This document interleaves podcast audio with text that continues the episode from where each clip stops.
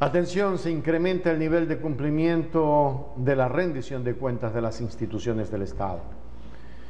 Aquí la información.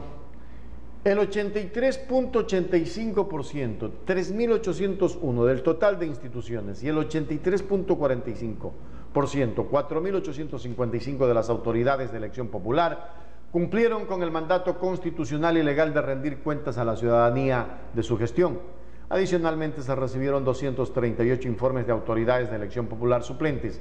Estos datos representan un incremento del 1.33% en el nivel de cumplimiento de las instituciones con relación al año anterior.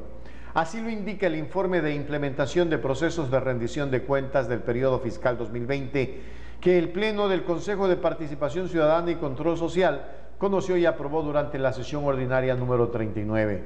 El informe señala que el 100% de las entidades que conforman las funciones legislativas y judicial cumplieron con la obligación de rendir cuentas. Los gobiernos autónomos descentralizados, las funciones electoral y ejecutiva, tuvieron un cumplimiento superior al 90%.